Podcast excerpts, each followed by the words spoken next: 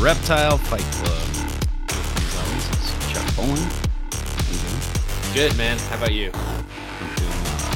I'm doing well. Um, yeah, I, uh, how's your uh, week going? Things going good for you? Week's going good. Um, got got my first uh, first pair of of Williamsi babies. Uh, so yep, teeny teeny teeny teeny teeny tiny geckos in the house now.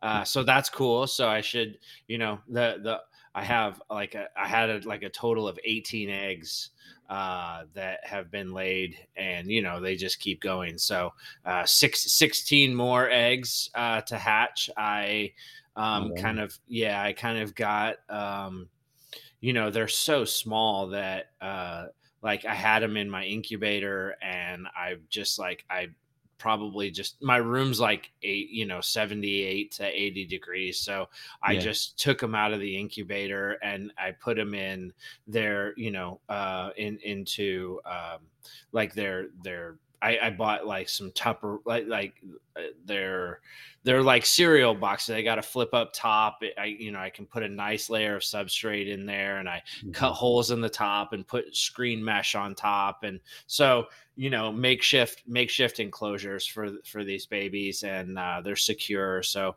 uh, I I took all of the egg tubes and and actually stuck them to the side inside of the box and now they're just sitting in in the reptile room incubating rather than in the incubator. Because when i um when i found the williamsi babies uh, one of them was still in the egg the other one was out running around in the in, in the uh i had like a, them in one of those like cambro Yeah. um, like the acrylics, and and I saw it running around the side. And I'm like, ah, crap, dude. so uh, I, I I got it, and you know, started running around my room, and I had to like put it into it, you know, like like the Yep. typical, you know, a typical uh, ordeal. Um, but I got it. I got them both in there, and and so, but now everything, you know, all all of the all of the eggs are now in the um, in the starter uh, enclosure. So that'll be cool. They'll hatch into those, and it'll be nice and easy. And you know, like I said, I ha- I just have to go through the pain of the first thing before I I like I'm like oh I'm not, I need to do this now, and then I do it, and then it's fine after that. So um, Mhm. you know, um, so got that going. Um, Cool. yeah, that's that's pretty much new. The the new Yeah. stuff going on. Uh, how about you? Oh, just uh, book uh, book fun. Book book. um, we got back some real, you know, some uh, the genetic analysis from Warren, so that's pretty exciting, and uh, some uh, big changes, I guess, in in a lot of ways. So dun dun dun. yeah, Interesting. So Oh. so big changes. I wonder how people will feel at the end of that. Uh, uh, big Yeah. feelings on big changes, probably, possibly, potentially. Potentially, yeah, we'll see how see how people react to it, but um, I mean, it just goes with the genetics. So what Well, do you do? I know I know change is hard for people. So Yeah, yeah. um but It's uh, hard for me. I got I got to Ah, go back and change a bunch of the chapters and move some stuff around. So so uh, yeah, yeah. gotcha, gotcha. All right, well, Yep. there you go. You heard it. Change my thinking a little here. Yeah. So we'll- yeah, well, we're excited to get this thing out there. It's still still a little bit off, but I, I don't know. It seems like every time we get new information, it's gonna uh, delay it a little bit, but uh, we're making good progress. Yeah, And nature so, of the beast, though, right? I mean, kind of. Yep. What you gonna do? What you gonna Yeah. do? Yeah, Yeah. that's I've been focusing on that pretty hardcore. You know, trying to get everything uh, settled in and, and wrapped up and and get the figure layouts going. So we we're we're getting we're getting very close. So I don't know. I'd hope to have it for Christmas. that's not going to happen, but um, it won't be printed by then for sure. But Yeah. we'll, hopefully we'll have it wrapped up by then. And you know, with time off of work for the holidays, that that'll help a little as well. So yeah. Otherwise, uh, let's see. I I got a rare bird sighting. That was kind of cool. Um, Nice. There was one just up the road from the university uh, that was, you know, an East Coast bird, and it somehow made its way out to Utah and was hanging around in the same spot. And so um, I, I went out to try to see it during a conference call. I was just walking along this trail uh, during the conference call, and then the conference call ended, and, and we were at the spot, and it flew in for about two minutes and then flew away. So, got some decent shots of it. Um, it's a black-throated blue warbler for anybody interested. Probably not. Word, word to the warbler, dude. Yeah, Well that was a, well it was a good looking bird. So, So you're that like 245. two- That, that made Two, my 240, yep, two, number 240. 245. 245. There you go. Yeah. What's Heidi at now? She's she's still she's still. we need to get her over 200. Yeah. she's Yeah, I was gonna say she's not even put. She's still putting up rookie numbers. Yeah. Don't yeah. tell her I said that. I'm kidding. I'm kidding. I'm kidding. I'm Yeah, it didn't didn't hurt that I went on a couple herp trips down to Texas. Yeah, of course. Arizona, so Of course, got a got a lot of good species down there. Yeah. So I pulled ahead of her a bit. you are the ornithon ornitholog. Ornith. I can't even say it. You're a cat. You're a capitalist. You're capitalizing on feathered- your. Feathered reptile guy, I guess. Yes. Whatever. Yes. So, yeah, it should should uh, finish out the year pretty strong compared to to my dad and my cousins. But Oh wow! So you put everybody. You've you've you've basically you've whooped me uh seven ways from Sunday on these coin tosses. You've beaten your father, your wife, all your friends with your your bird count. Like, look at you terrible. winning. I Just know. I mean, Yeah, I think it's I think it's just part of the disease, you know. I get you get into herping and you want to see everything you can see and you just keep going into the wee hours of the morning and you know, same kind of thing with birding, I guess. I just ex- extended Wow. out to that and I'm going on trips looking for birds now during the cooler months when I'm not allowed to go into Australia. See what see what Australia closing its borders has done to me. It's Yeah. it's forcing me to be a birder. What bl- what is I- going on here? clearly this is Ugh, all Terrible. Australia's fault. Exactly. Yeah. I, I Well, completely blame. You you de- you are definitely you are definitely sick with the disease. So yeah, yeah. But um, I don't know. I I don't know how intensively next year is going to be. I I think I can be happy with my my uh, count, and then just try to add species here and there. I'm not going to go all out again next year. I don't think. I'll just get in some trips. So maybe wait, see some new stuff. But Now, like, let's say Australia opens back up and you go over there. Are you are you continuing your count, or do you have to start your count? Is your count a running count, or is it a continentally significant count? Like, you know, I mean, um, all the apps I have are just fair? U.S. Yeah. birds. So yeah, okay, nothing- okay, yeah, okay.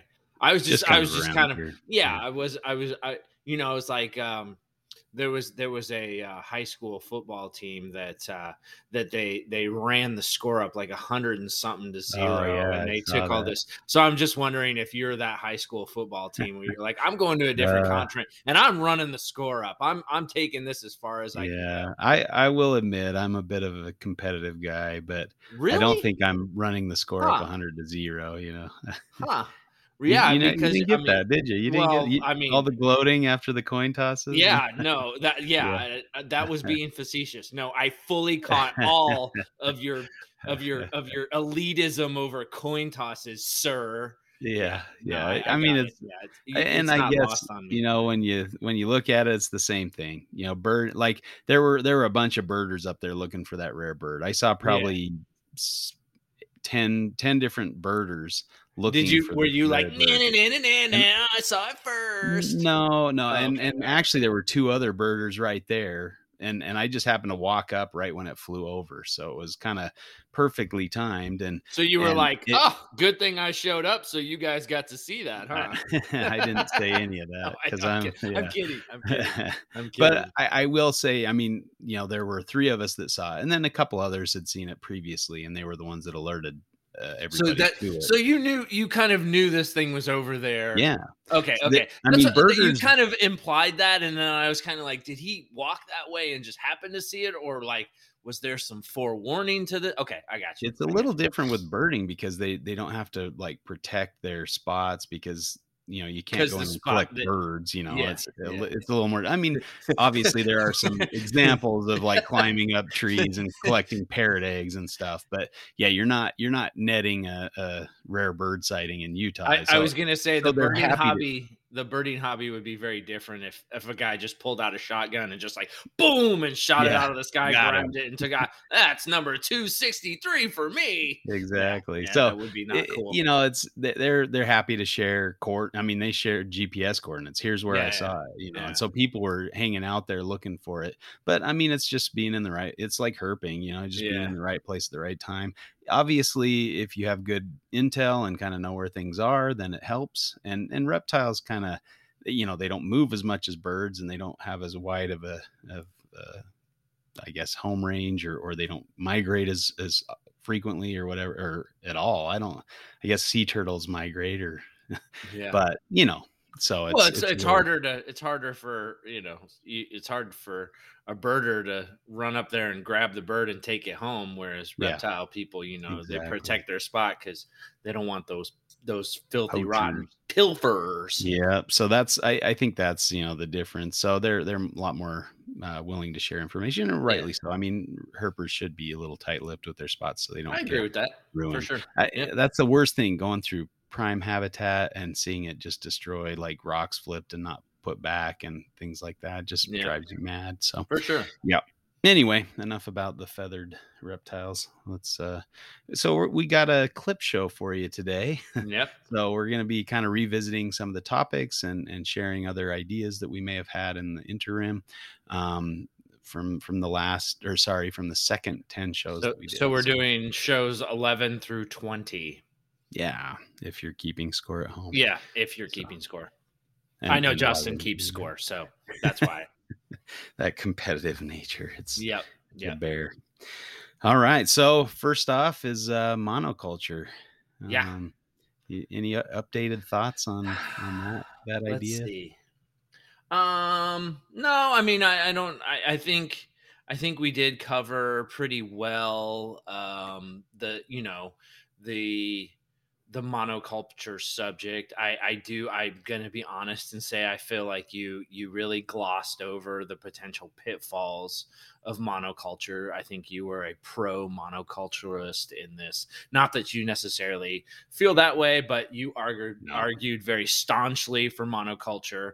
Yeah. And I think in that episode, I said that you know, as a um, you know, as an environmentalist and uh, you know, uh, as somebody who has seen um, how monocultures played out in in other kind of ways um, that aren't reptile related. That that that you know, there's a lot of potential pitfalls with with monoculture, and I still stick by that. And I felt like in in that discussion, you you you know, you definitely highlighted the pros of monoculture, which you know, undeniably, yeah, that's just doing my job man just doing my job. Hey, hey, listen, listen. Me too. just the way the Me coin toss too. went. Yep, yep. But, um, well, but yeah, I you know I agree. There there's definitely some downsides and upsides. I I, I mean I I think um, listening to people talking about you know getting into beginning species like you know the ball pythons or the crested geckos or whatever. There's a lot of information and support and things like that. You know, it's kind of in, my line of work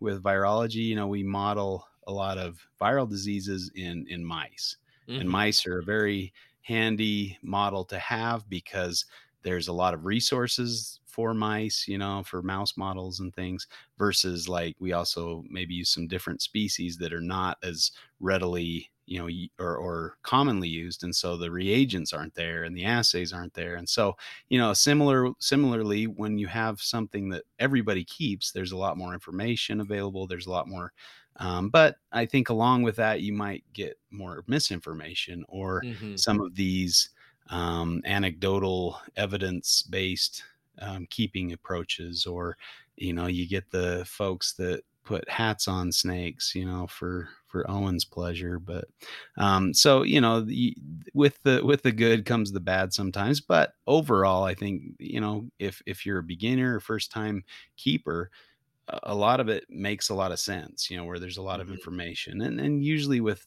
commonly kept species you don't have the you know the the exclusivity or the attitudes of like oh this is a difficult to keep species only folks like me are you know welcome here and and they're not as welcoming to new keepers because they think they shouldn't be keeping them you know It's well, so, but I mm, mean, you know, I think we definitely uh, talked about how the ball python market is stratified. I think uh, that was that was another show that that we'll cover but you know they they talked mhm, about how stratified the ball python market is and, and that's even a monoculture stacked on top of each other right so there's even sure. levels to monoculture and Oh and yeah, I'm not saying that doesn't exist, but you yeah know, I mean, it, I just think I just think that when you mono like like like if you take examples of mhm, successful monocultures, look at how they're almost stratified. You know what I mean? Like you you you, you could say that leopard geckos and morphs now are almost like you know starting to mirror how ball pythons work, and and in ball pythons there there there's like a whole like tiered echelon of who's freaking cool because of how they you know keep ball pythons uh, and so you know from the normal ball python all the way out to the the monocultured morphs you know it, it's become its own stratified thing and and how you know maybe there's some good for that or but maybe that's not good you know? I i mean i, I just mhm, i think that there's um you know some some some potential pitfalls with you know how how monocultures are done but also maybe socially there's there's some pitfalls to monoculture and and you know i think i mhm, think back to the super show and like what that looked like you know it was a lot of it was interesting because there were there were quite a few ball pythons there but not nearly as many as there were like colubrids and and uh you know i mean it all these all these um you know all, all these snakes and stuff that that had kind of not been a big thing all of a sudden making a resurgence because you know people hadn't kept them as much or or and now all people who were you know primarily ball python people now they have like tons of colubrids on their table and it's like whoa that's that's crazy uh so almost kind of like the you know um we had talked about you know um like trends following trends in monoculture mhm, and and how they disappear and come back and you know how um what what what's driving those. And and to me it, you know that that that example especially the super show is very much like okay it's the trend that drives the monoculture right? Like yeah, because you can monoculture you know there's certain things that fit into a monoculture and as long as th- mhm, those trends that they research they they wax and they wane and and you see them you know wax and wane and and now yeah, you can kind of see those colubrids as like the the the the they're waxing it right now uh yeah. whereas maybe um you know ball pythons might be waning it right now. I don't know. Well, and I you know, I think that's the the key there is that, you know, there's always something new and cutting edge with ball pythons just because there's so many different morphs and so many combinations you can make. And I think most people want something um novel or unique and so that's why morphs are popular and that's why ball pythons are are largely popular although you don't really see I, you do see some diversity with like crested geckos and things like that but for the most part you know i think people just want something flashy but hmm um that's why and, ben that's why ben moral's in it right either I'm either sorry, I flash was you you went you did the Ben Moral argument there, and yeah I I'm I'm hurt because you always you always find the exception. Like I'm trying to make a point, and you can always find like Ben being the exception to hey like just the. being my just No, I know job it's good. I I get it. I'm just I'm trying to I'm trying to sneakily teach people how to fight you. i Um, got you i yeah. So. But, uh, you know, I there there's definitely some some downsides, and I do think people typically try to branch out, mhm. especially, you know, when they've and and I gotta say, you know, I imagine monoculture gets sort of boring for people, Yeah. and and you know, most herpers kind of want the new new next new thing, or and I think you can satisfy that in a lot of ways. You know, you can go out herping and find new species that kind of satisfies that, or you can get a new work with a new species and breed a new species. And you see a lot of people that will produce a new species and then they kind of get rid of it and be like, Mhm. okay, I did that, been there, done that, and then they move on to the next new species. And if you're if you're keeping, you know, something that everybody else keeps, you know, it's not that novel or exciting, eh, but but if you've got some aspect of it like a morph or or some kind of thing that keeps it exciting, then it kind of maintains that a little longer. Um, Morphs always make it better. Nah, I, uh, yeah. Anyway, Sorry, I, I'm I'm kind of over morphs. To, yeah, to the I, most I, no. I, I mean, I definitely am too. still dabble, of course. Yeah, think, well, like no, I mean, I, I I'm not going to get rid of all my projects just because they're morphs, but you know, I mean, not looking to get new ones. Let's just put it that way. I um, you know, see some of those ball pythons that Justin Sabelkis, Sabelkis, I don't how do you pronounce his last name, but he that he posts up and they're super nice. I mean, like, wow, Kobylka. Yeah. Kobylkas. Yes, thank Yeah. you, Kobylka. Okay, I just want to watch you struggle a little bit there. yeah. asshole. Uh, um, I I uh, I do like the idea of having, I, and you know, I kind of keep this my collection that way, where I think diversity, you know, having a, a wide range of species at a show is is helpful. You know, I Sure. think people get it. You can get people excited about things they've never heard about, and that's most of the shows, at least locally, that I do is educating people about Antaresia, and so you know that gets that that, that that's fun to bring to attention some things that people really haven't seen and and the more you know the more shows i do around here the more people get educated and so then then they're coming to the shows like oh yeah i remember i see i saw that last year i remember that or pretty soon, know. pretty soon you'll have to find something else to be into because you'll have gotten everybody into Antaresia. well i don't think that's going to be the case but i don't know sometimes well, you got a long uh, way to go. I mean, it's okay to yeah to be niche and you're just one man in a whole state trying to. I mean, Yeah. gosh. Exactly. Well, okay. I think uh, any other thoughts on monoculture versus uh, diversity in a collection? Um, no, I mean, you know, I, I just, I still think that, um, I, I'm, I'm, you know, I, I like, I like diversity. I, Yeah, I, I don't agreed. Like, I, you know, I mean, it, and like you said, it gets, I think it gets kind of boring where you're just Yeah. kind of like, all right, I've, I've seen that, I know that, and you know, you Yeah. see something cool that comes out, and you're like, all right, that's cool, but and you and and you know, I, I like keeping keeping it going, learning new things, getting into new stuff, and you know, the well's so deep that uh, you know you could just go and go and go with that. So Yeah. I don't know if I had a side, that's my side. Yeah, agreed.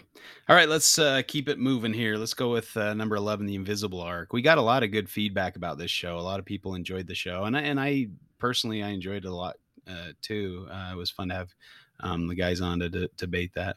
Um, yeah so this was probably and i mean i we've done some good shows um you know i know the the Iper episode um everybody loved that but i think this is probably my favorite episode that we've done so far. Uh you know i i just um i th- i think that uh both of those guys were amazing guests and and they really just they came they came ready and and uh, really just hit hit the crux of the issue so well.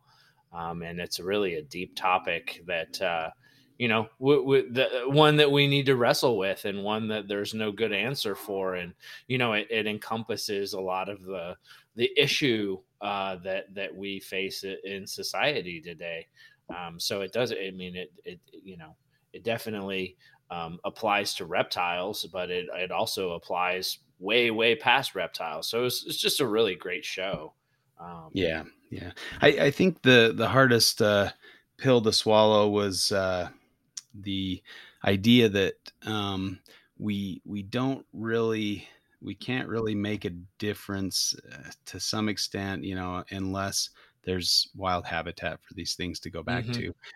I mean, it's I I, I do kind of side with the idea that if if you if it's in your living room or whatever it's not extinct and and you know that makes me feel better but at the same time what is it if it's just in your living room you know Yeah. that, that's kind of a hard pill to swallow and uh you know i think they handled the topic well and uh you know i don't know that's Well, and I think I think you know Kate, Casey's case to Casey's point, and I think kind of why some of this like at some at some level I totally understand it. At other levels, I'm just kind of like it's it's a little stupid, but you know like w- w- you talk about uh, biodiversity and how you know if if they were to try to take some of these captive bred animals that we produce that they're just not viable because they're too inbred or they're too this or that. And at some point like if things get so messed up that you're just looking for a form to fill a niche in a in a in a habitat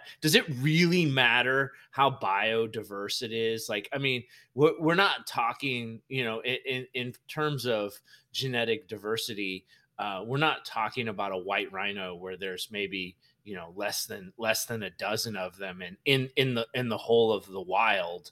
Um and and so genetic you know genetic bottlenecking um for the white rhino is is it's you know it's a it's a wrap for them. Like it doesn't matter if we can continue to reproduce them. They're so they're so genetically bottlenecked that they're that you know uh, they're gonna die off. It's it's you know a matter of it's just a matter of time. Whereas you know maybe the gene pool and our captive um populations isn't so deep but it's something better than nothing um, and like you said, if there's no habitat, then who, you know, what are we really doing anyway? Like it doesn't, um, you know, it doesn't really matter. And I, I, I, wrestle with conservation a lot because of this, because it, it's kind of like, you know, and, and, and, uh, you know, I think Bill, I think it was Bill who was kind of like, Hey, listen, conservation is a tool to make people care, to give money.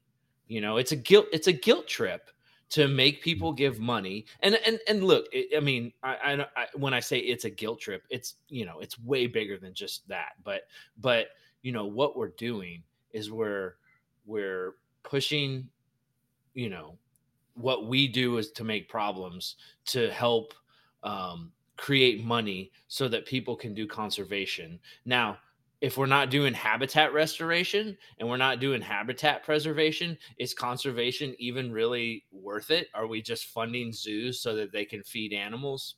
It's kind of, you know, that's kind of the case.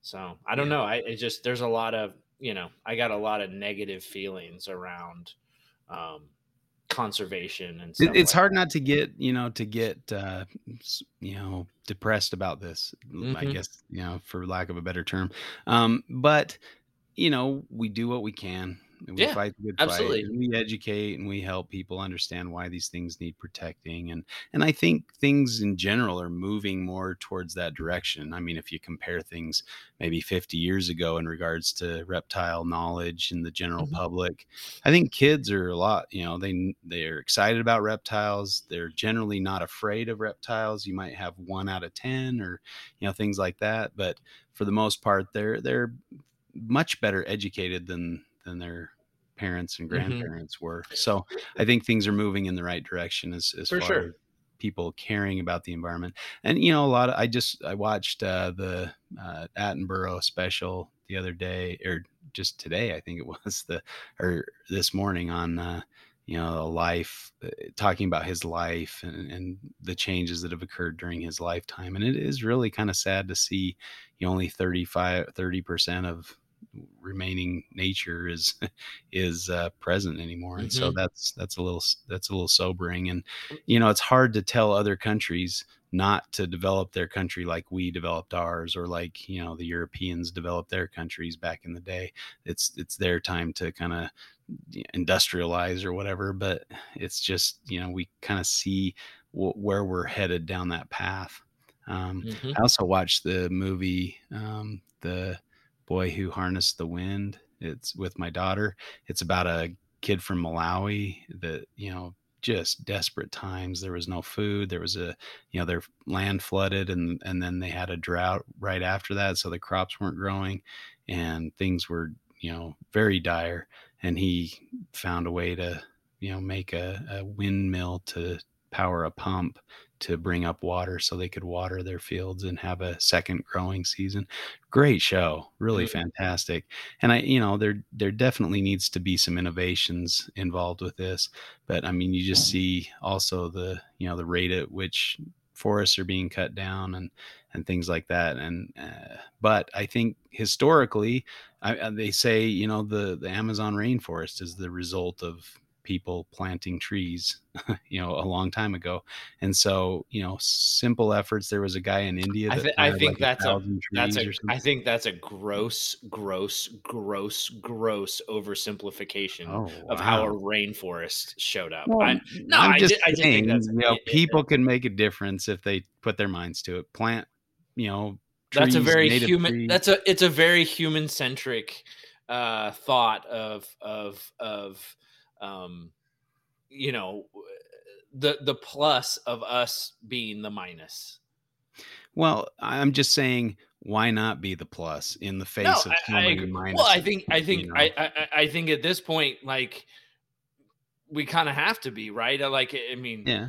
It, yeah. It, it, you know, no, eh, obviously people can go on without doing that. But I'm just saying, if they have the opportunity to plant a tree in their yard or plant it, you know, think about something local, think about something native, think about something that kind of restores things to to maybe what it was. Maybe not sure. have a lawn, maybe have you know a, a small forest in your backyard that can entice local species or whatnot. Kind of do your part where you are that kind of and, idea. And I do agree with that. I but I think that the inequity that we see, I mean, I think that you have somebody like Elon Musk or Jeff Bezos who are concentrating the amount of wealth and and you know if if you can take wealth for for resource as a form of resource capital here is the concentration of resource capital mm-hmm. meanwhile mm-hmm. people in areas where there may be pristine rainforest or or you know that they're destroying that so that they can live um, yeah. and and you know until we and and nobody likes the idea of like well if i made all these millions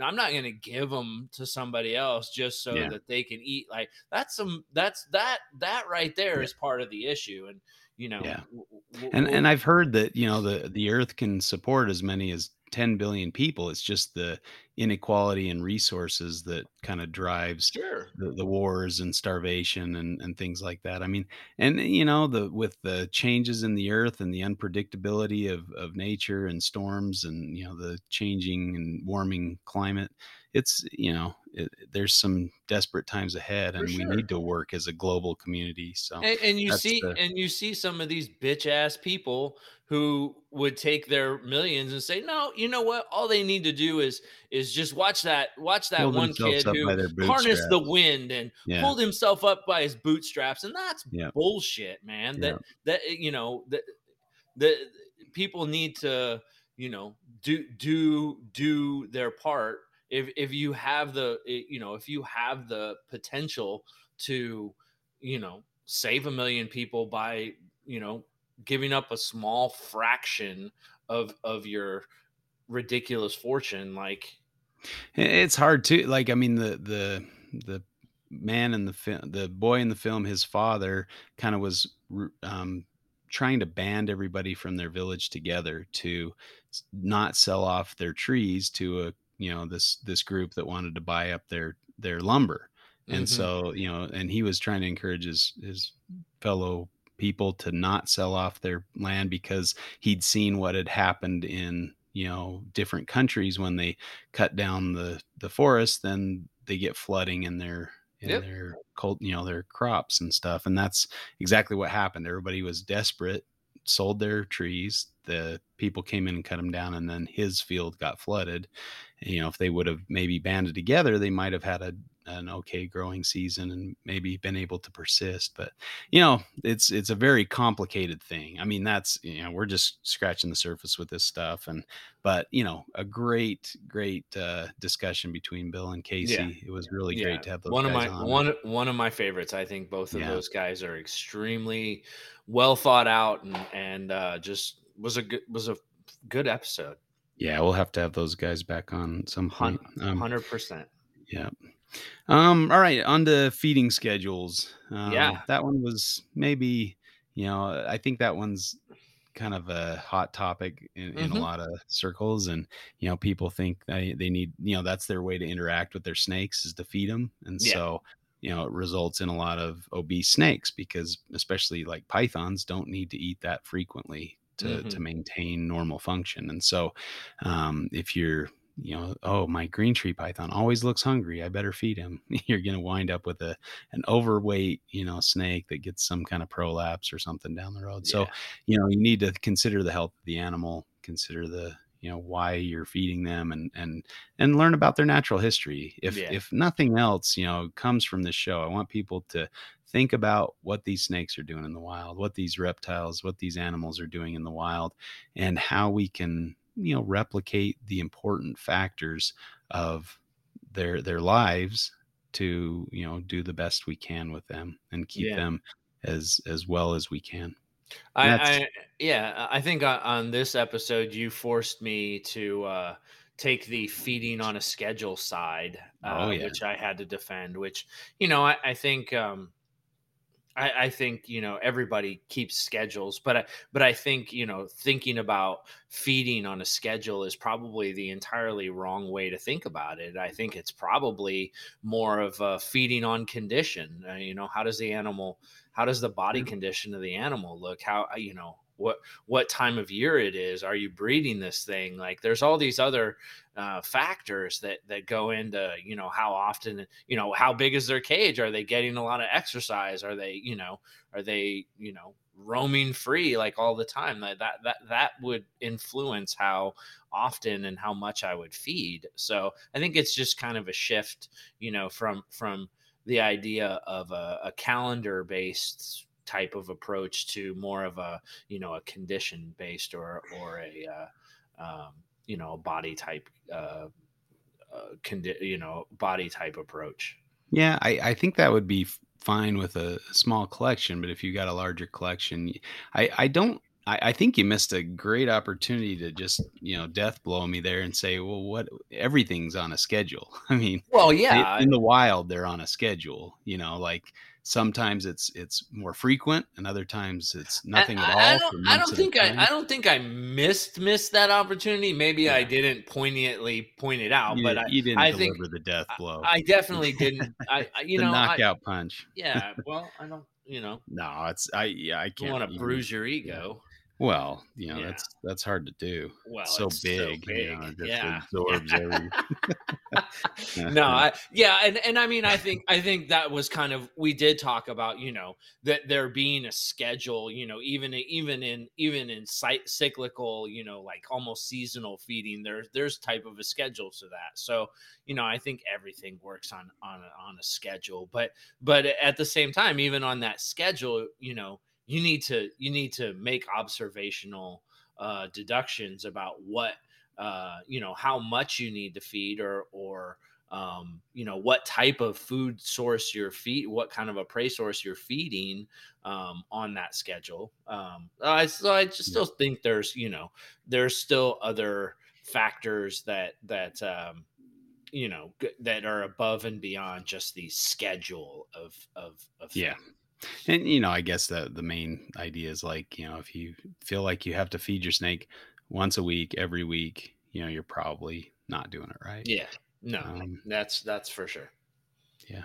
lizards are a whole different idea, whole different aspect of it. You know, sometimes you need Yeah. to feed them several times a day. So well and I, you know I, natural history. and I think it's a completely moving target because if you're talking about, you know, juvenile or or baby animals, maybe Yep. feeding weekly is great, but if you're talking about adults, you know, the the their their need to, you know, maintain their their you know, their condition decreases as they become adults. Um Yep.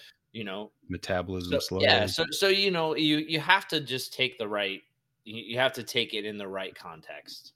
Yeah, for sure. And you know, when we talk about um, natural history, I'm talking about what these animals are doing in the wild, what their Yeah. you know natural feeding regimens or schedules might be. You know, if they're And and they have a wet season and there's an abundance of prey, that's kind of when they eat a lot, and other times of the year they might not eat anything. and, and I think even still there, you you and this kind of goes to the wh- why I have this eh, animals are placid and that that that- they are able to adapt is because you have some uh, pick a species you have a, a said species in one area that has an abundant prey source and that's how they they live and then you have the same species in another area that may not have an abundant prey source and and the way they live year to year and and the amount of reproduction they have and you know how they how they live out their life is different right? But it's still the same species but it's it's it's a different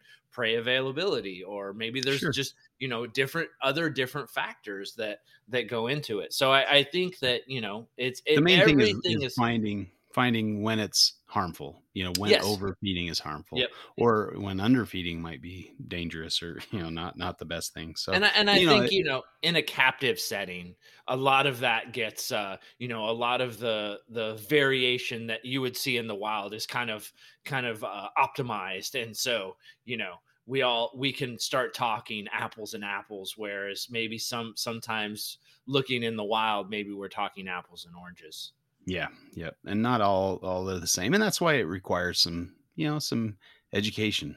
Mm-hmm, for sure, learn about the animals you're keeping, what they do, what they do naturally. You know, yeah. that kind of will help. And and sometimes that you need to dig a little. You know, mm-hmm. that information may not be readily forthcoming, and you kind of have to infer from from different uh, resources. Um, I, I read some papers on um, rodent, uh, you know, or not necessarily rodent, but they're some marsupials, but small animal um, cycles in northern Australia to kind of figure out when prey availability is there for the green tree pythons up there and and it's pretty sparse feeding for those guys and, and a lot of animals have adapted you know i mean pythons especially have adapted to survive and and even thrive on very little input and so and, i think and i mean uh, isn't that such an interesting like you you do that research and you're like oh that's why they're hungry all the time yeah you know and yeah, and and, yeah. and then they you just make, have to not miss an opportunity yeah and then you make a connection where it's like oh i shouldn't feed them all the time because they're always hungry because they never get to eat in the wild oh that totally makes sense right like and maybe and, it's not necessarily hunger you know maybe that's an anthropomorphism but right. maybe sure, it's sure. just mm, you know looking for that opportunity you know being yeah. ready for the opportunity because it doesn't come along very it's often. not hunger it's capitalism? all right um let's move to you know people coming into the hobby via social media. Yeah. That was an you know interesting topic something interesting to think about but a lot yeah. of people come in through you know influencers uh, pet tubers well, things I, like that. I mean I, I think you know I, I think I think so much of what we do today is through social media or through, you know, the mm-hmm. internet mm-hmm. connectivity. So, you know, I, I, I, I, I know I was the get off my lawn guy, and you know we've had some great interviews. I think the interview we did with Summer when she was talking about advertising, and you know, it, it really got me kind of. You know, not not that I don't think, but sometimes I don't think. But you know, it, it got me thinking more just about like, hey, you know, like you, you always you know when you were young coming up and you know the old the older generation was just like ah oh, these kids these days you know like this and that and and changed right? and it, you know yeah, yeah i mean and and so things will always change and and social media and and you know our connectivity is the new way we communicate and the new way and so that's how people are going to come in. So and, and, you know i i you can always look to um, influencers and all these these these negative aspects of it. But at the same time like you know we wouldn't have you know we wouldn't have we wouldn't have the robustness of the hobby that we have today without social media right? Like i mean so you just can't deny the power of it and and um yeah sure you can always use it you can always point to it as like ah see that bad example or see that bad example um but that's not you know like anything you know you you, you got to take the good with the bad and i think overarchingly it's it's it's been a good thing yeah, as long as as long as they're watching, um, you know, reliable sources that are not sure. just you know trying to get. I don't know. There, there's a lot of negative aspects of it as well, and I think we we covered it fairly well. But you know, mm-hmm. there's mm-hmm. there's a lot of things to be be careful of. But for the most part, I think people coming in and and and a lot of the bigger reptile folks online, I, you know, some might be a little over the top. And I think a lot of them have kind of a negative feel with a lot of the um, herpetoculture um, especially the people who have been around for a while or or who who have been doing this for a while, they kind of look at them in a negative light. Um, so you know, I think the the important thing is to work together to make sure people coming in are well educated and and that they're doing their best to keep their animals happy. You know, that's Yeah. kind of the the the the goal that we have in common. And I think Yeah. the the new generation um, is is a little less, I guess, judgmental in that way, and they're a little more open to help. I would hope that's the, the case. Um, so, you know, Yeah, yeah. I, I mean, I, I do think, and you know, I mean, eh, you know, you can look at the the downside of of people and social media, like you can look at the downside of people. Period. And you know, there's a lot of of people out there using social media in a positive way. And I, again, we'll point back to the the interview we did with Summer and how she she really rocked that interview and and uh, Yeah. really brought home the the idea that there is a lot of positive things that that can be garnered through you know marketing and social media and and um, that kind of uh, you know but it's all how you know it's all how you do it and how you think about it and i never really thought about the uh what was that the reptiles at home podcast and and Yeah. how you know um, the potential that, that that that might not be a good thing because you're always looking at like adding to it and and you, you're maybe you're not appreciating you know I, I think that was what what was being said was, was it basically like you you know the the message that that that you could walk away with from that would is a net negative and i'm like wow i, I did i Hmm. didn't think about it like that um so you know i think like like like anything you have those influencers who aren't thinking about the message they're just trying to get you know people to pay attention to them like like all Mhm. you know everybody who's posting booty pics on instagram you know like they don't care they just want attention right it's like yes i they want the I got- likes. yeah exactly and and so i th- you know i think that it's it's it's people on you know so, social media doing it wrong people on social media being articulate and thinking about it and doing it right and i think that that's just you've you, you had that before social media it was just in a different way but now that we're in the digital age that's what we see so you Yeah. know um Well, and, and I think we're preaching to the choir because I think any sure. any- our our our listener will definitely uh, align with that. I mean, For they, sure. they're obviously interested in in seeing you know both sides of the topic and learning more about different topics and and thinking about things, and that you know obviously our our listeners are much more you know bright than than most uh, Than podcast listeners. me and you Than we are. they're like shut up chuck we we, we get it let's move So- on but let's uh, on but you know they're they're definitely thinking and and trying Mm-hmm. to trying to do better trying to learn more and that's you know the the main thing i think Yep. Agreed. Agreed. Agreed. okay wholesaling Wholesaling. wholesaling I yeah. think, don't you have know, don't have a lot. Yeah, I f- feel like we kind of covered a lot of that. Um, it's it's a necessary thing you know for a lot of you know maybe um small smaller breeders or breeders that don't go to a lot of shows or things like that and i i think one of the take homes at least that i've kind of been thinking is you know i, I there's there's a big push in, in herpetoculture that you if you don't breed you're not really worth anything you know you Mhm. j- if you don't breed your animals you're not a real keeper and i think that's a that's a misconception that needs to kind of go away i think people can get just as much out of their their animals if if they're not breeding them uh, you know maybe there's a there's a point to be made about um you know the the drive to pass on their genes or something that is fulfilling for an animal but you know overproduction of of animals usually leads to um, bad things you know Mhm. if you're trying to sell off a lot of animals cheaply you know uh, is that the best are they going to have the best best time in life and have the best life uh, down the road in captivity so you know those are- those are things to think about so wait, are you are you making an omission that perhaps wholesaling might not be uh, might lead to overproduction?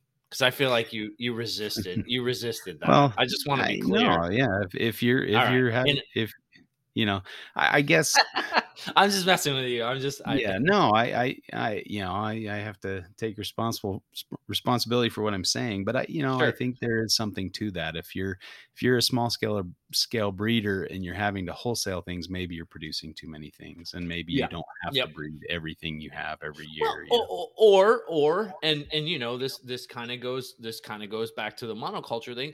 If that's if if you want to breed, then focus.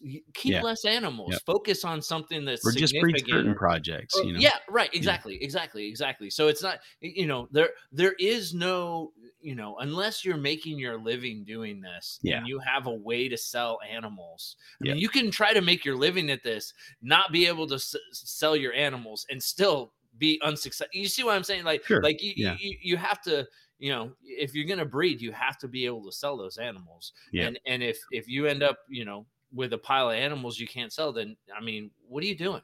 What are you doing? Yeah. yeah.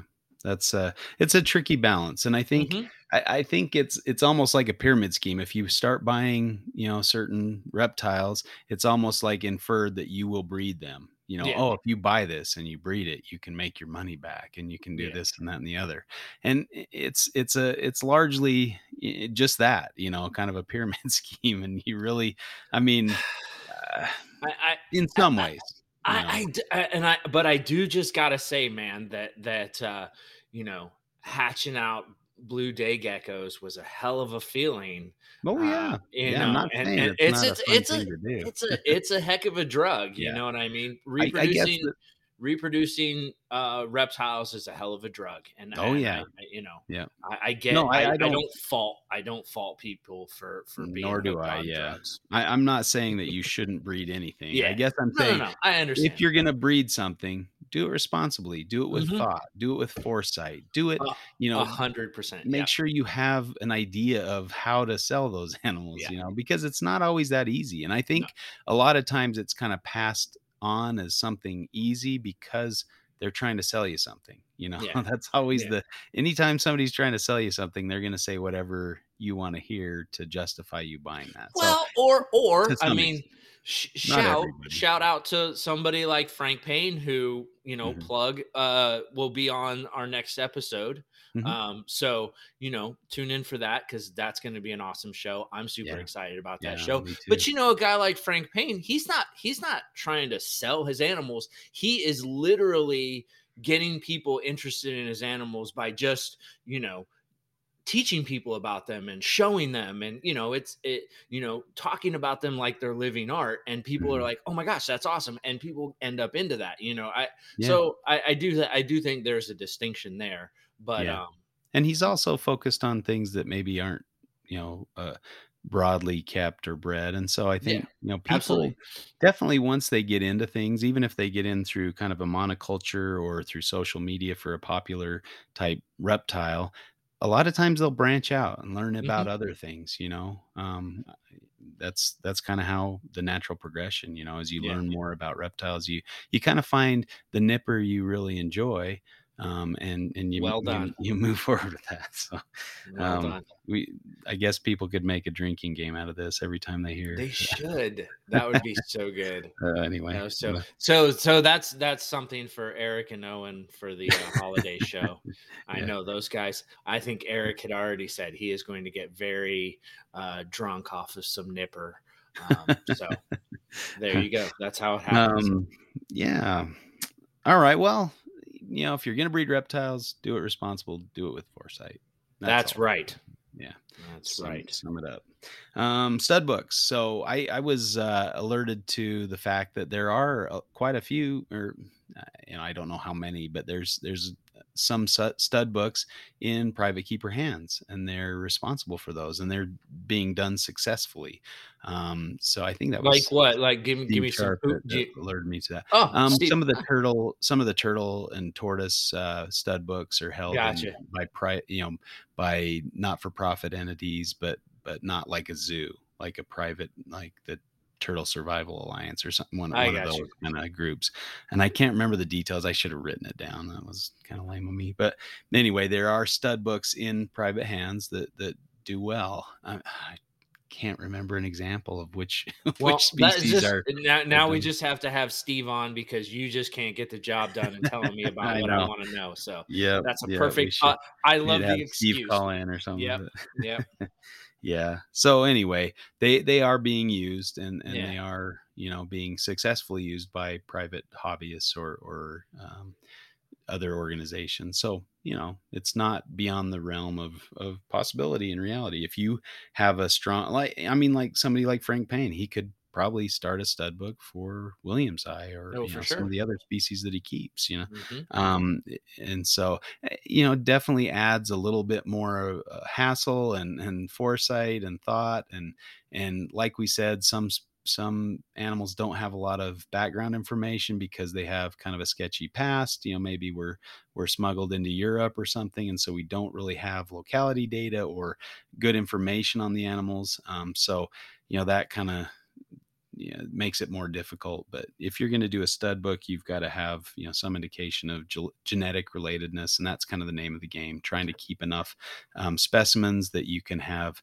um, genetic uh, diversity within your population. Well, and I, I kind of wonder, I, you know, take it back to the Ben Morrill. Uh, eh, eh, you know, is that something that that we could, you know, if you get and and you know, like as somebody into Tracy um, that's a niche community, a nipper mm-hmm. community. Sorry, uh, uh, and uh, and so you know, like, are those yeah. nipper communities those great places to start with stud books and and mm-hmm. you know the yeah. kind of the idea that and and the science that Ben's putting forth you know if we get it you know you start getting enough in there may, maybe maybe you can build a um, you know, and I don't know, I'm, I'm speaking out of ignorance, but maybe you can build kind of a, a, a relate, a, you know, a level of how related, um, you know, the people, the, the animals within those, those nippers, um, that you create the stud book around, you know, and, and, and, yeah. and kind of, you know,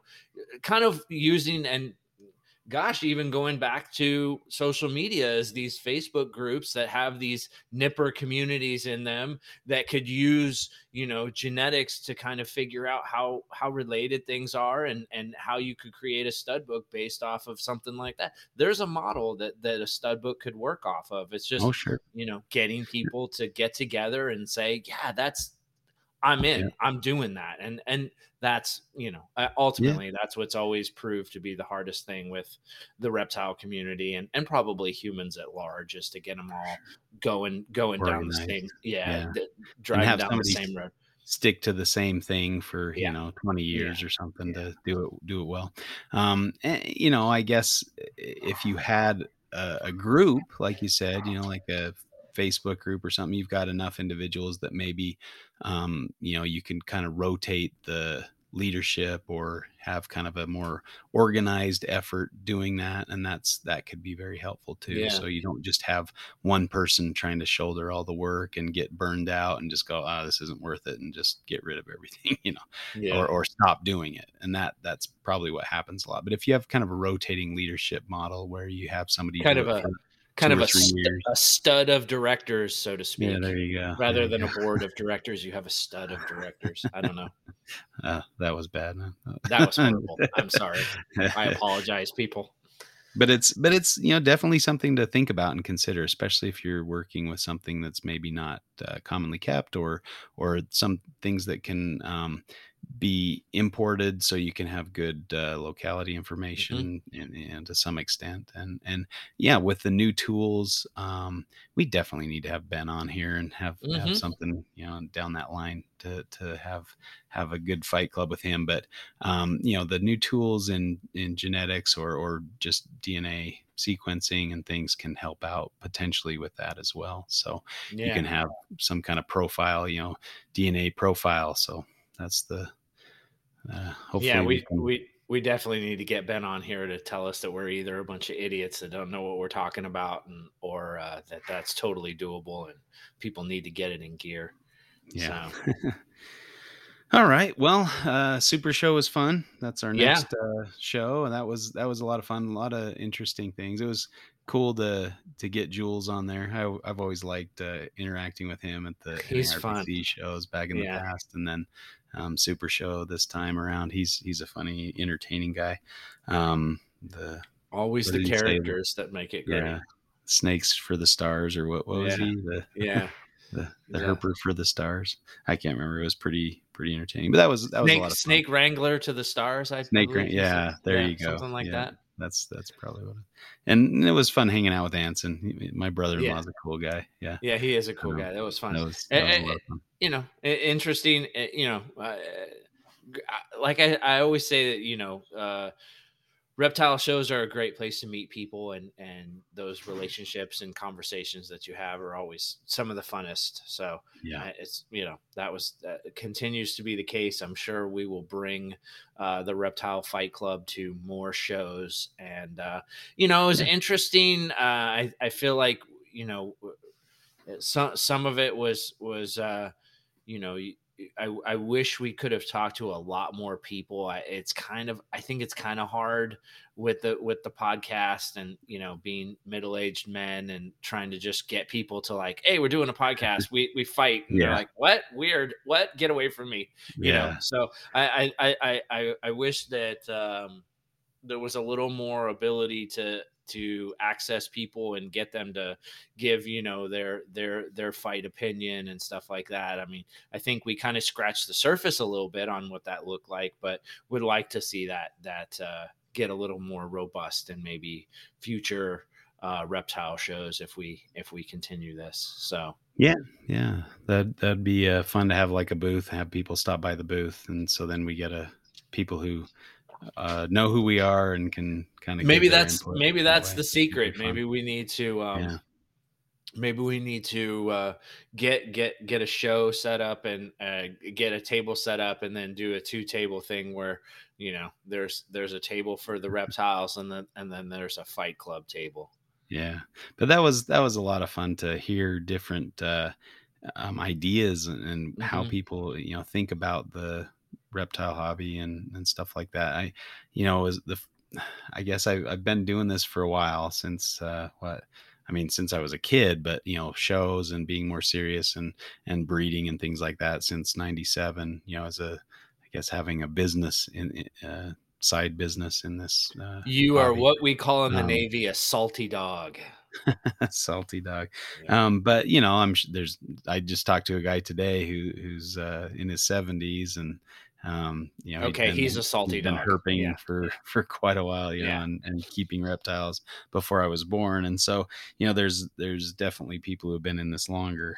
and uh hats off to you know Definitely. people who have some state you know st- stick to itiveness to to do this their whole lives you know Yeah. it's it's a great hobby and Oh, but there are you know there's a lot of things that are sometimes hard to uh, you know kind of kick you out of the hobby or make you want to leave or whatnot Mhm. but you know for the most part it's a it's a great thing um uh, you know hopefully we can kind of come together and remember where we came from you know Sure. some of that that new Well, idea and, and, you know, man, like I, I, I'm, I'm friends with Ed Bradley, and and it, it's always fun to listen to the the old timer guys tell stories because you're like, ah, you are frustrated about the same crap back then that I, we're frustrated about now. Like things Yeah. don't really, you know what I mean? It's different Yeah, time, yeah. maybe different, Mhm. you know, some different focus or different things Yeah. going on, but you know, still, still, human nature you know, yeah yeah, it's all yeah. kind of the same stuff but for sure. i think we'd we'd figure it out by now right yeah, nah. everybody's got to learn it learn it the hard way Yeah. but yeah that was a lot of fun i you know i, I appreciate you picking me up at the airport and driving me you know to the Oh, show yeah. and stuff that was a lot of fun that was a great idea so i'll have to make it happen again for sure. all right well anything else to add on that topic or No. let's move on move on Moving on. uh, cycling snakes uh i thought that Mm. was a pretty good topic to to It was discuss a good There's- topic. I there's, think a lot I, of I think uh, you know, I, I think I took the uh you don't need to cycle anything. It's all fine. Like uh Mhm. you know, but I, I definitely think that's probably not the case. I, I, I definitely think cycling is a thing and and you gotta cue animals and and uh you know, I think cooling cooling snakes is a thing and you know, um but it Well, depends on you know, watch out for generalizations because there's a lot of species that probably don't need to cool. Yeah. You know, they No, might I- have a wet, dry season, or they might have a, you know, longer daylight, you know, photo period type cues, and uh, there's there's a lot of things that can cycle snakes. So it's very difficult to have an you know no cycling. Yeah. So, Well, and I, I think I think I think primarily people think of cycling as temperature, but Yeah. cycling doesn't necessarily have to mean temperature. I think there's a lot of cues that cycle a Mhm. snake. Uh, or, or a reptile. Yeah. Yeah, absolutely. So I think Yeah. I think cycling is a thing. I just think that we focus on the temperature side of it a lot. well, and that's the And- easiest one in a lot of ways, you know, unless you live in a tropical area where the Yeah. temperature doesn't fluctuate much. I, I was just going to say, equatorially, like those snakes probably don't temperature cycle very Yeah. much. They they experience a, pretty a- constant. you know, yeah. I mean, the temperature changes, but you're you know you're not looking at marketed seasons. They're No. you yeah. Except for you know rain, rainy season versus Yeah, sure. season. but or- that's you know, and and and like the, there you Yeah. go. That's that's cycling. So, Yeah. um, but do they need that to reproduce? I, I you know I think the jury's no, out on some of those. Some yeah. species might for sure need those. I mean, amphibians probably definitely Yeah. need a rainy cycle or some kind of you know cer- certain Well- species probably need a rain cycle to stimulate their their breeding activity. and, and you know Um, maybe maybe that that wet period goes to an increased humidity, which is necessary for incubation, or Mhm. you know some some of those kinds of things. But of but but but the idea that you need you know a rainy period for an animal to do what it needs to do like i don't i don't think rain affects the biology of an animal to reproduce you know what i mean? I think that that's a it's a cue. I think that that's that's something that they use but Mhm.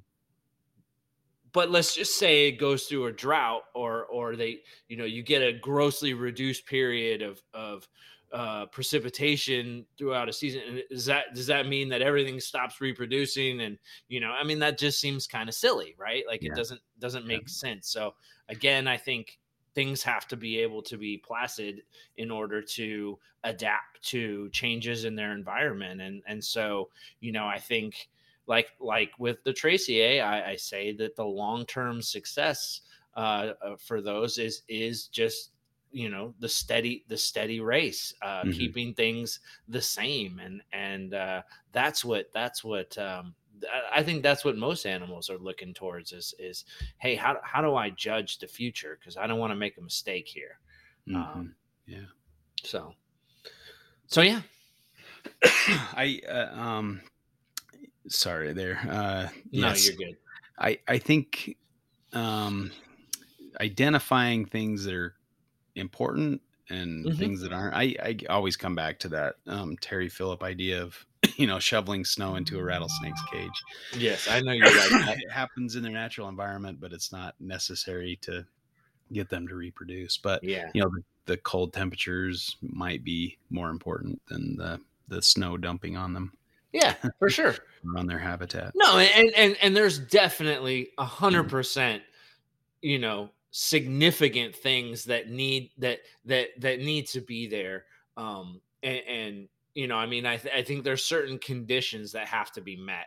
Um, but you know, the idea that that that you have to do it in a stat in a hundred percent static way all the time, and it Yeah. always has to be the same, and there can't be any, you know, or or you, if you miss this this critical, if you, you don't know- put them together in November and drop the Right, it- temperature 10 degrees until, you know, yeah, then you're not going to breed them. Yeah, that kind of stuff is um I- uh the uh idea of, you know, certain species having less cues needed to reproduce I think is important and and there might be some that are you know difficult to breed just because they're stressed out or they're Mhm. you know they haven't adapted well to captivity or you know they've got the wrong conditions it's really kind of tricky sometimes to work things out and i think a lot of times we take that for granted that some of these things have been worked out and we or or just the fact that they're captive bred makes them you know easier to reproduce in captivity um, versus a wild caught animal. But you know hats off to the people who've you know the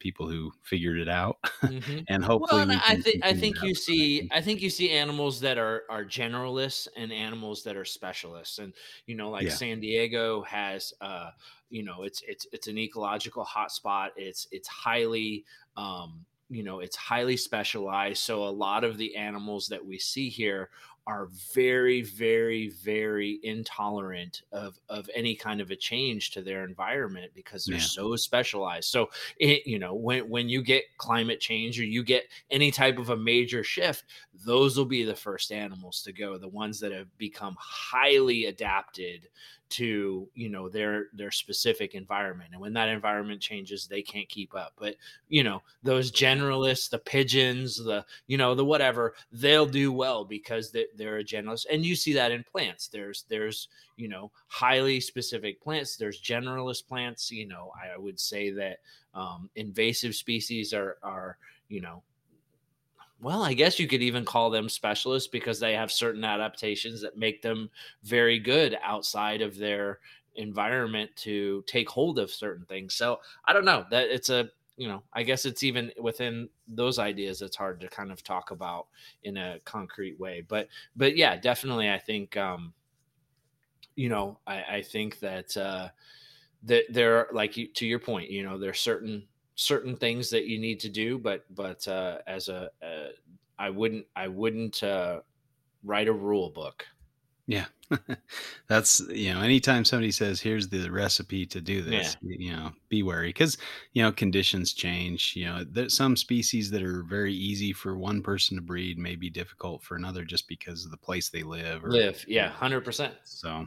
You know, there's no no one way to to do everything, I guess, but yeah it's just keep learning. You know, keep keep your eyes open, observe your reptiles. You know, see kind of a lot of things, a lot of cues you can catch uh, catch if you're if you're looking. You know, if you're hmm paying attention hmm and and you're or, learning and you or if you se- or if you create you know a you know a setup that that lends itself to letting the Mm. animals get the cue you know what i Yeah, mean i think yeah, i think the animals know better than we do so yeah, you know yeah. missing a cue could be because we don't you know let animals cohabitate together at the right time hmm and we miss that cue so of course they're gonna you know they're not gonna be where they need to be in the right time so um you know I think we have a similar philosophy on that. You know, if you yeah have the animals together, they're gonna know their cues. You're probably not even gonna see reproductive events because they don't need to breed, and you know they're not yeah like uh, starved for. They they catch those hormonal cues, and they're not like, oh, a female's in the area. I got to breed everything in sight. You know,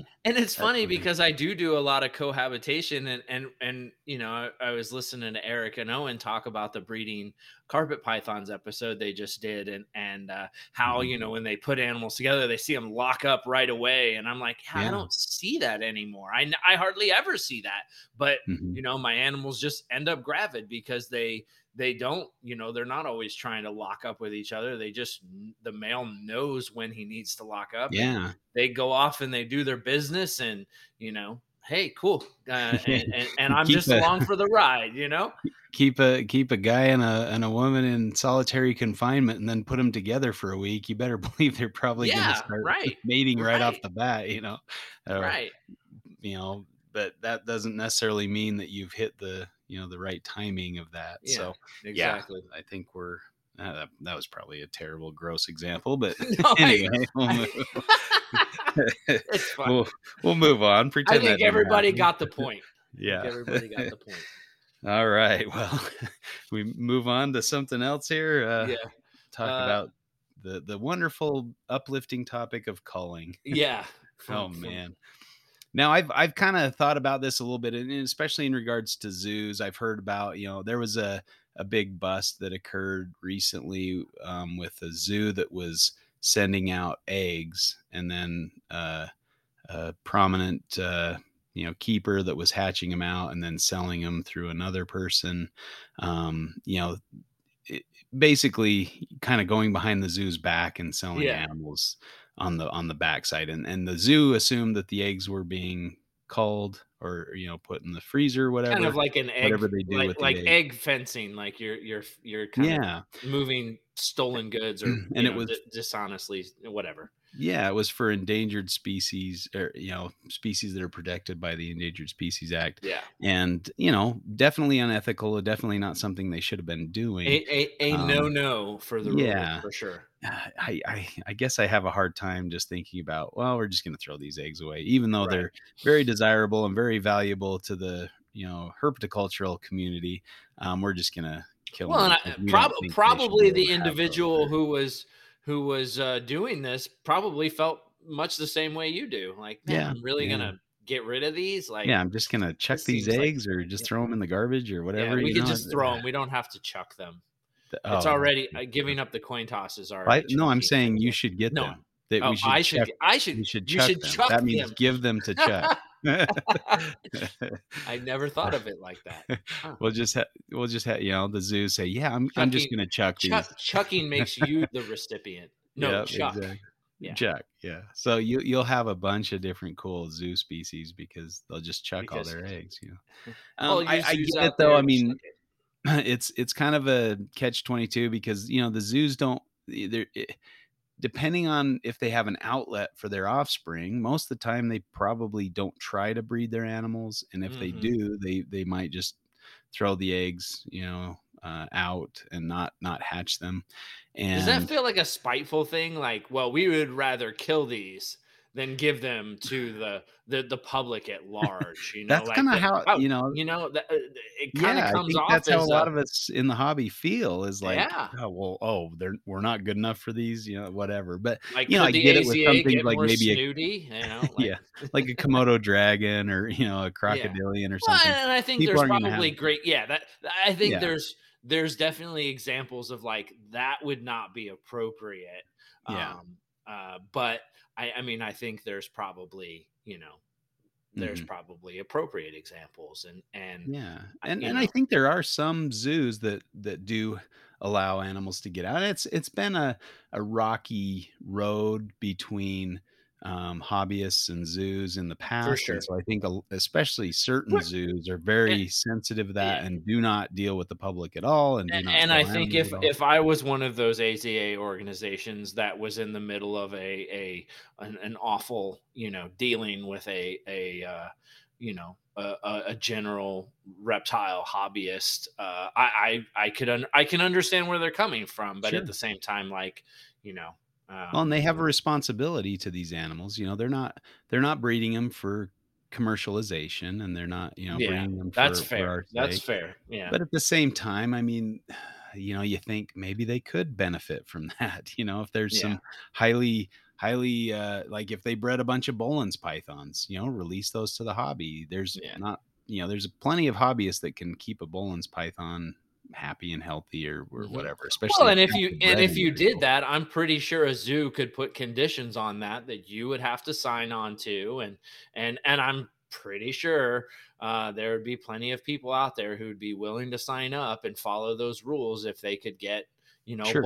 eye Yeah. right. Like I, I I- just you know And at the same would time, I mean, how if you, if you're if you're getting them from a captive bred source, are you going to want to buy a wild caught animal? No, Right. you're gonna you're gonna take the captive bred animal that's been produced in the United States, and so you know that uh, that kind of idea of commercialization, you know, capt or what's uh, conservation through commercialization. It's kind of Yeah. a gross thing, you know. I don't know. I, I I've kind of have have mixed feelings about that, but.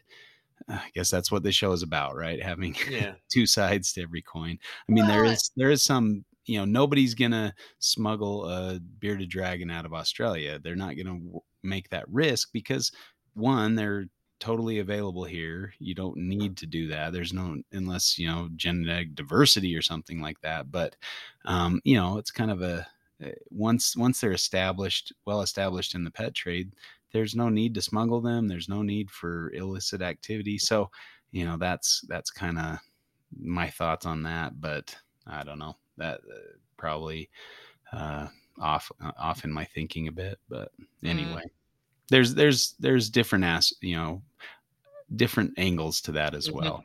Mhm. But like all I mean, of our topics, at, it's it's not a simple. yeah, it's not a simple cut and dry thing. You, you yeah. look at uh, banded Fiji banded iguanas; they're mm-hmm. commonly and easily bred in Europe, and not not that expensive but they're not available in the hobby because that's one of the animals that the fish and wildlife has just said nope we're not going to nope. allow those yeah. to be around they're regardless of if they're captive bred in europe we want to uphold fijian law you know and mm-hmm. for some reason so even if they're not viable specimens for conservation like you know they've been interbred because back in the day there weren't several species but there are now and so you know they might have been hybridized and things so I yeah know like tax, to... sometimes like taxonomy, it feels a little arbitrary. Yeah, I I do see you know why why these things are in place and why a lot of yeah. zoos might follow that attitude. Um, and you know, I'm not sure how we got on the. I guess I brought up the cop- topic of culling at zoos and yeah. how that makes me feel. But at the same time, it's like, well, you know, they have a responsibility and they have you know rules they have to follow as well. Yeah. and so even though it hurts to think of you know the galapagos tortoise a or like a perentie egg going into the garbage um you know it is what it is and that's that's where we're at now. So um i don't know. Any other uh, ideas on culling or topics that we didn't bring up no. Moving on. Moving on. All right. Well, the last show we're going to talk about is the one with ball pythons as a first pet, and that was a uh, uh, Kendra and Dominique did a great yeah. job in kind of yeah. bringing up the different sides of that that story. So that was a, a fun episode. Um, yeah, it was yeah, we we branched out a little bit beyond just the the topic at hand. Talked about some you know women in herpetoculture, uh, yeah. as Dominique is very passionate about that. Kendra as well, but you yeah. know that was an important topic to discuss. I thought too, and maybe we yeah. need a, a, dedicated show for that at some point. So we, yeah. we need to have some somebody here to to discuss yeah. that one. Um, but a very, you know, important topic. But you know, ball pythons, I, I, think you know they can and they they have a lot of good aspects about you know uh, being suitable as a, a pet, and they also have a lot of kind of frustrating aspects as you know being somewhat difficult at times. But yeah. for the most part, I think they're they're almost to the point where they're uh, uh, what's the word I'm looking for? Um, they're domesticated. Mm-hmm. you know, they're they're yeah. pretty pretty well, straightforward, pretty easy. I mean, I, I, think you know, like like uh, on the show they touched on you know hunger striking ball pythons, and you know, I, I think that you could use that as a nice example of like why they might not necessarily be a great first snake um, because people freak out and yeah, but at the same time they're learning that you know not all reptiles eat all the time and that you know you have to get outside of of being a human being and and understand a reptile a little yeah. bit more and so yeah. you know as as a teaching tool i think they're they're good they're good for teaching and and i do mm-hmm. think they're probably a pretty dang good first pet uh, yeah so how many people have been interested in genetics because they started keeping right right you know, I, th- I think there's a lot there's a lot there that they can offer um, you know, a, a first time yeah. reptile keeper. So, you know, definitely uh, they're, they're, um, you know, not like keeping a white lip or a, a scrub python or even mm-hmm. a bitey carpet python. Like, uh, yeah. you know, for the most part, I mean, I, you sure, sure as heck get bit by a ball python, but, uh, yeah, you know, that's tends not to be their nature. Mm-hmm. But yeah, really, uh, uh, you know, a, a, good topic to discuss is, is mm-hmm. ball pythons are one of those monoculture species that a lot of people keep or have kept or will keep. You know, they're they're a staple or a, a very important part of of herpetoculture. And mm-hmm. so to ignore that or to just kind of push them aside, oh, they're just ball pythons is kind of, uh, I guess, irresponsible or sure. you know, neglectful in some way, um, we need to say, okay, you know, these are a, an important part of herpetoculture, and let's give them the respect they deserve, and and help people keep them properly and and with success. So they yeah. want to look into other species. You know, that's kind of the the idea. Give them a good uh, first go around, and maybe they'll stick around. Justin's talking to you, Owen McIntyre. Owen doesn't listen to us. He doesn't No, have he- time. He He's doesn't. too important and That's- big to listen. That's why us. we can talk about him, and he'll Yeah. never hear about it. Eric Exactly. won't. Eric won't tip him off. None of the interns will tell him. We can just say whatever we want. No, I'm kidding. I'm kidding. Now I'll he's gonna go to- back and listen to all the episodes. Like, what did they say about me? I figured out why he hates Bigfoot so much. He's he's Does he secretly have rather large feet or what? he has yeah he has Sasquatch in his parentage. You know, he- he's part Ah. Sasquatch. I'm I'm convinced of it, and that's why he doesn't want people looking too closely Too because closely, he yes. end up Yeah. in you know scientific study. Ah. That's why he gets He- so upset about it. He was he was the stunt double in Harry and the Hendersons. Is that what you're trying to tell Yeah. me? Uh, it may may have been his grandfather. I don't know. It you know, makes it's sense. hard to say. Uh, the stars are Uh, aligning. Thank yeah. you, Justin. Thank yeah, you. and he thinks he protests too much about. Yeah, he he does. He gets very upset. So Yeah, he wants Yeah. people to stop looking, or they'll Yeah. find him. yeah. Yeah. So, and it must be a heck of a you know to keep up on all the shaving that he has to do to My gosh. appear human. You know, it's crazy. Yeah. Yeah. Uh, I'm glad he doesn't listen to the show. I did run that uh run that by him on the Arizona trip. yeah. Good good times, good times. oh, well, um anything else to add or have we covered it all? I, I always have the uh the Simpsons uh sorry for the clip show theme song running through my head uh, after the these but i i do think it's it's useful to go back and kind of revisit some of these topics and bring up some things we might not have discussed or, or that might not have been covered in in great extent and so i think it's useful. Hopefully the listener got something out of this and and it makes you think a little more or makes you think in a different way so I mean, I, I, I certainly, and the way I feel about it is, you know, we've done, um, we've done another what 15, 15 episodes past these this. so true. so like uh, you know talking to other guests and like you know having different topics and then we go back to a topic that we covered a long time ago in a clip show kind of Mhm. like oh man well i had some perspective put on me um, from you know a later episode that that Yeah. you know maybe i thought this way but now maybe i think this way and I think Mhm. some of these topics, you know, they're they're they're not going to change the way I feel about it, but um, Yeah. definitely, I think there's been some some instances where I've I've said, oh, okay, you know, I, I see I see that a little differently. I think the the summers again, I'll say summers marketing uh, episode was one where I was kind of like, all right, you know, I, I I think of these, you know, the the the the marketing stuff is kind of like ah whatever you know but no Mhm. I, I i have definitely an appreciation and a difference of opinion than i used to have so Yeah. um, Yeah, our, our our guests have helped us understand things from different perspectives Yeah. as well, and it's sure it's important. I, I Yeah. I've enjoyed all the guests we've had on. It's been a lot of fun, Yeah. and, and I you know we definitely appreciate the feedback that we've been getting from uh, people who are listening and and people who you know have different topics for shows. We we'd love to hear more of them. So keep the keep the ideas coming, and if you're willing to come on the show, we'd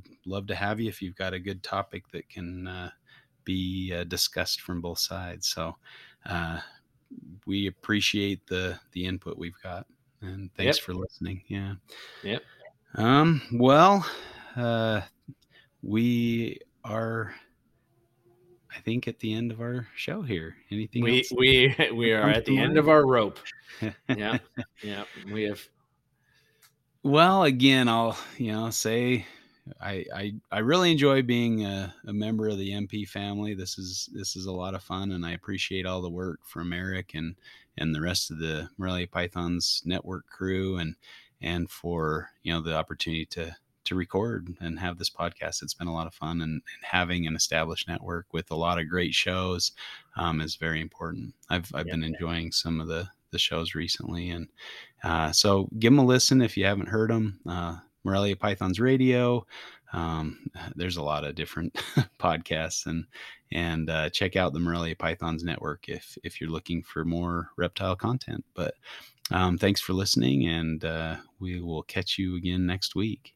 later alligators All right, I was I was hoping to hear a good one from you, Chuck. yeah You i try delivered. i try All right, see you later. Bye bye. Fight Club.